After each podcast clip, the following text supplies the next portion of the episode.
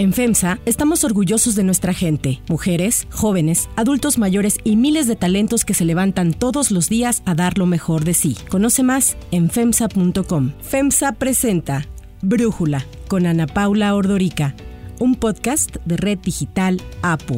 Hoy es 29 de diciembre del 2021 y en el episodio de hoy seguimos con nuestra serie especial sobre la reforma energética que impulsa el gobierno federal. Hay que acordarnos que esta reforma que se presentó el primero de octubre, que la presentó el presidente López Obrador ante la Cámara de Diputados, pretende modificar los artículos 25, 27 y 28 de la Constitución, además eh, de agregar eh, nueve transitorios. Y entre algunos de los argumentos que da el presidente López Obrador para defender su polémica contra reforma eléctrica es que la reforma del 2013 dañó a la CFE y lo que pretende es poner a la CFE por encima de las empresas privadas, pues para que todos paguen la luz, porque dice que no pagan la luz igual las grandes empresas, los grandes corporativos, como la pagan los pequeños consumidores. Vamos a platicar si esto es cierto, cómo funciona el actual sistema de generación y distribución de energía y si beneficia a ciertas empresas. Y para ello le agradezco a David Shields, experto en temas energéticos, platicar con nosotros. David, pues primero que nada preguntarte eso. ¿Es cierto que el sistema del 2013 de distribución de energía beneficia a las empresas y daña al consumidor y sobre todo a los más pobres? Yo creo, Ana Paula, que la reforma anterior, el sexenio de Peña Nieto, buscó eficiencia y competencia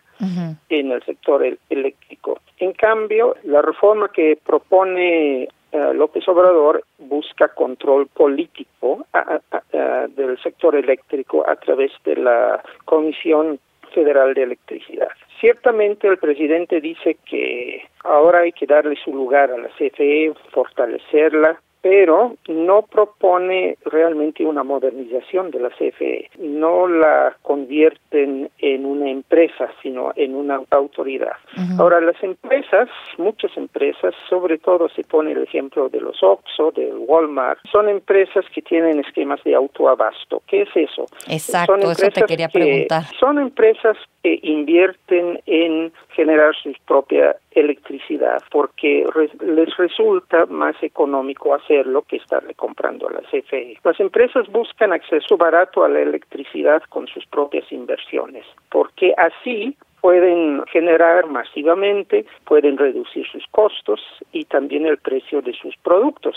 Ahora, si la electricidad es cara, pues ese costo se van a trasladar al consumidor. Claro que por unidad de electricidad el OXO paga menos que nosotros en nuestras casas o un pequeño negocio. Sí tienen electricidad algo más barato, pero si ellos no producen electricidad ah, económica, pues eso afectará sus costos, reducirá el potencial económico del país y eso pues, afectará la economía, encarecerá productos que todos compramos, no fortalecerá la inversión extranjera o la inversión privada, sino al contrario, todo podría ser más caro. La llamada reforma energética que les dio subsidios y apoyos a las grandes empresas y a costa de grabar más, de afectar la economía popular. Entonces eso lo vamos a corregir.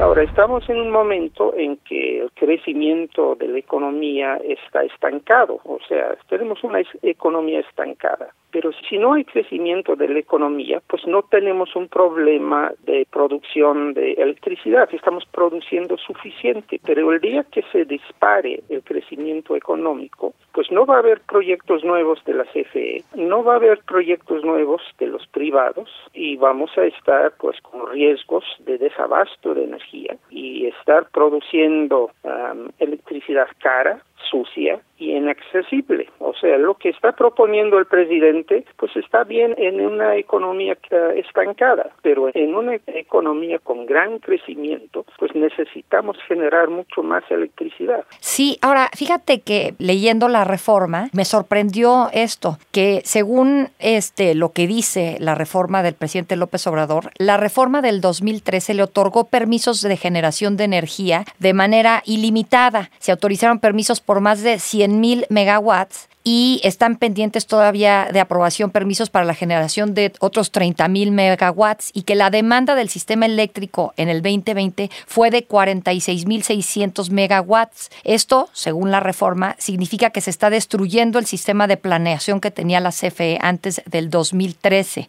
¿Es cierto esto? O sea, yo siempre escucho que el gran reto en todos los países es cómo ha ido creciendo la demanda y cómo nuestros sistemas eléctricos no, no fueron construidos para esta enorme demanda, porque pues antes nada más necesitábamos la energía eléctrica para prender la luz en casa, la televisión y el despertador, pero ahora tenemos que conectar computadoras, teléfonos, cantidad de aparatos, ¿no? Entonces, a mí me llama la atención que según la reforma del presidente López Obrador, hay demasiada generación de electricidad para la demanda que tenemos. Bueno, él está hablando de demasiada capacidad de generación. No mencionaste los coches eléctricos, no mencionaste todo lo de la digitalización que viene. Ahora, la capacidad del sistema eléctrico siempre tiene que superar ampliamente la generación real. Y la ventaja de tener una capacidad amplia es que puedes dejar de producir en las plantas de electricidad cara, sucia, y que genera un problema para el medio ambiente. Tenemos la ventaja de que en México pues se estaba instalando eh, nueva capacidad de energías renovables. Estas energías renovables, además de ser limpias, pues son baratas, pero son privadas. El problema si no ampliamos capacidad, si no concedemos estos permisos que menciona el presidente, es que al no incrementar la capacidad, pues vamos a tener que recurrir a plantas que son más caras y sucias. Y yo creo que esto no es conveniente. Si hay un riesgo además con la reforma que propone el presidente, un riesgo de, yo lo llamaría riesgo expropiatorio, porque se van a cancelar o de alguna manera pues dejar de operar plantas de los privados. Y esto viola un principio constitucional de no retroactividad del derecho estaríamos violando derechos adquiridos de los privados, lo cual pues llevaría a litigios, llevaría a demandas internacionales, además de que CFE compra mucha electricidad a través de otro tipo de plantas que se llaman productores independientes o productores externos. Estos activos, que son de empresas privadas generadoras internacionales, son propiedad de los productores y no revierten a la CFE. Entonces, si finaliza el contrato de esas empresas con la CFE, finalizará también la obligación de vender electricidad a la CFE que tienen esas empresas. Se les está dejando el 46% del mercado. No hay ninguna expropiación. Se les va a permitir comercializar. Incluso la Comisión Federal les va a comprar hasta el 46% yo creo que debemos darnos cuenta que la CFE no puede hacer todo solo. No puede solo. No nos conviene que sea una autoridad, nos, nos conviene que sí haya un sistema plural con permisos de generación eléctrica para diferentes tipos de generadores y que haya cierto nivel de competencia. Al menos eso lo pienso yo y creo que no debemos entender la electricidad como un asunto de, de control político. David, entiendo que para volver a esta parte de la autoabasto, que me parece que es como una parte central dentro de la reforma. El autoabasto, como nos decías, es una figura que permite a las empresas privadas participar en la generación de electricidad para su consumo. Y esto nació en 1992 con reformas a la ley del Servicio Público de Energía Eléctrica. O sea, no es del 2013, como he escuchado al presidente decir. Entonces, ¿por qué le echa la culpa al neoliberalismo el presidente o le echa la culpa a la reforma del 2013 de, por esta figura cuando entiendo que lo que hizo la reforma del 2013 es más bien concluir lo que ya se tenía acordado en materia de autoabasto. No, el autoabasto, como bien dices, igual que los productores externos, eso ocurrió en la ley del 31 de diciembre de 1992. Realmente empezó a aplicarse varios años después, pero esto no terminó con la reforma de 2013, lo que se agregó en la reforma de 2013 fue la posibilidad de generación privada a través de, plantas totalmente propiedad de los privados que a través de subastas. O sea, lo, que realmente agregó, sin cancelar lo anterior, agregó la reforma de 2013 subastas de energía renovable que habrían aportado pues grandes volúmenes, capacidad en parques solares, parques eólicos, más líneas de transmisión. O sea, era complementario, la reforma de 2013 era complementaria de reformas anteriores. El presidente lo que hace es, establecer una narrativa que dice que los empresarios atracan y roban, mientras que la CFE no tiene fines de lucro. Yo creo que es una narrativa muy dudosa, es una narrativa polarizadora, que puede ser muy atractiva para gran parte de la sociedad. O sea, yo personalmente he percibido, hablando con la gente en la calle, por así decirlo, que gente que realmente no entiende el sector en energía, pues el presidente supo venderle ese concepto de que los privados son malos y la CFE es buena. La CFE merece ser fortalecida. Y yo creo que incluso en las reformas anteriores, sobre todo la del 2013, sí existió la intención de fortalecer a la CFE. ¿Quieres que la industria eléctrica vuelva a ser manejada por la Comisión Federal de Electricidad, que es una empresa pública que no tiene fines de lucro? O sea, yo creo que nadie está en contra de fortalecer a la CFE o tener la presencia de la CFE. Yo creo que podríamos lograr con mucha facilidad un gran consenso nacional en favor de, de mantener a una CFE fuerte pero estamos en una situación de una narrativa polarizadora, así, así lo llamaría yo, en que en el país, no solo en el tema eléctrico, sino en otros temas, pues hay buenos y hay malos. Y creo que la realidad no es tan sencilla, la realidad más bien no es así, más bien debemos pensar de que, de que hay lugar en el sector eléctrico para la CFE y para los privados, incluso eso es algo que acepta el propio presidente al proponer que CFE debería tener 54% de la generación y los privados 46% de la generación. Él dice que así debe de ser. Sí. Y sin embargo, sin embargo, la reforma no apunta en ese sentido. La reforma se contradice, ¿no?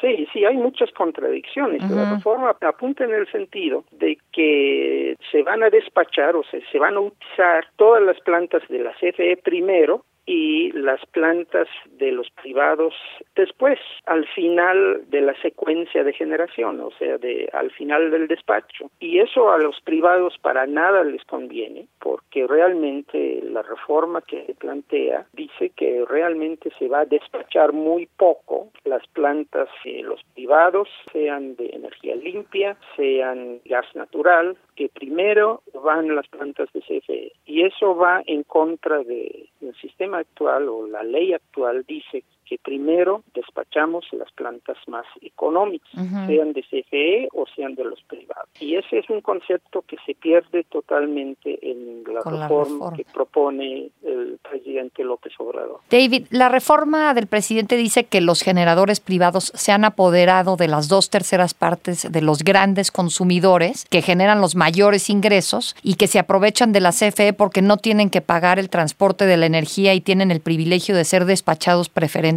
por la CENACE. ¿Es cierto esto? Lo que hemos visto es que desde la reforma del 2013 se mantiene el monopolio de la CFE sobre la transmisión y sobre la distribución de la energía fuera de, estos sistemas de autoabasto. Yo creo que no es cierto y tan no es cierto que entre 2016 y 2019 observamos que la CFE mejoró sustancialmente sus finanzas, porque la CFE cobra la transmisión que están de todos los proyectos, incluyendo los proyectos de autoabasto. Es algo muy importante para CFE tener ese, ese ingreso.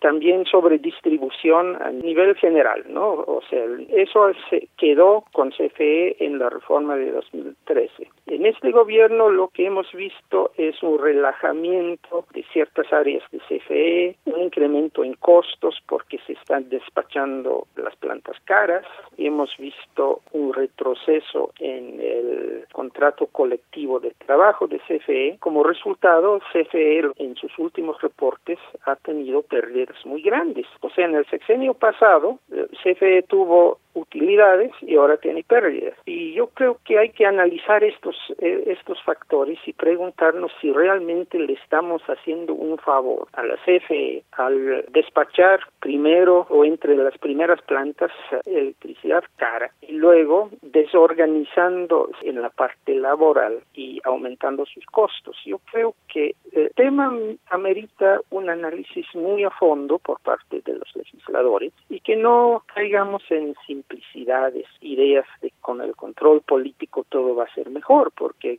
el control político no nos va a dar eficiencia ni competitividad ni garantizar el crecimiento del sector. Entonces, yo creo que será muy importante que los legisladores vean esto a detalle y sin un lente este, ideológico o ideológico. Oye, David, fíjate que ahorita que dices eso, yo escuché al presidente, ya lo he escuchado decir esto varias veces, que la reforma va a ayudar a estabilizar los precios de los energéticos y con ello se logrará también estabilizar y hasta disminuir la inflación que tenemos actualmente. ¿Tiene razón el presidente? Nosotros necesitamos fortalecer estas empresas para ser independientes y para garantizar, que es mi compromiso, que no aumente el precio de la luz, para decirlo con claridad. Pues yo pensaría que no, pensaría que sí aumentará el precio de la electricidad si estamos despachando plantas caras entre las primeras. Finalmente, todo lo que tiene que ver con petróleo, gasolina, electricidad, pues influye en el mercado internacional. Y lo hemos visto en el precio de la gasolina en los últimos dos años. Subió, bajó, volvió a subir, casi en línea con los precios internacionales. Claro que el gobierno mexicano manipula el precio de los energéticos en cierta medida a través de subsidios, en el caso de la electricidad, y a través de, de un impuesto que es el IEPS en el caso de las gasolinas. Pero realmente no podemos apartarnos de factores del mercado internacional. En el caso de las gasolinas hemos visto que en los últimos meses han subido nuevamente en línea con factores internacionales. Lo mismo impacta en la electricidad, sobre todo porque somos importadores de gas natural. Entonces, yo creo que estamos tratando de simplificar la situación al decir que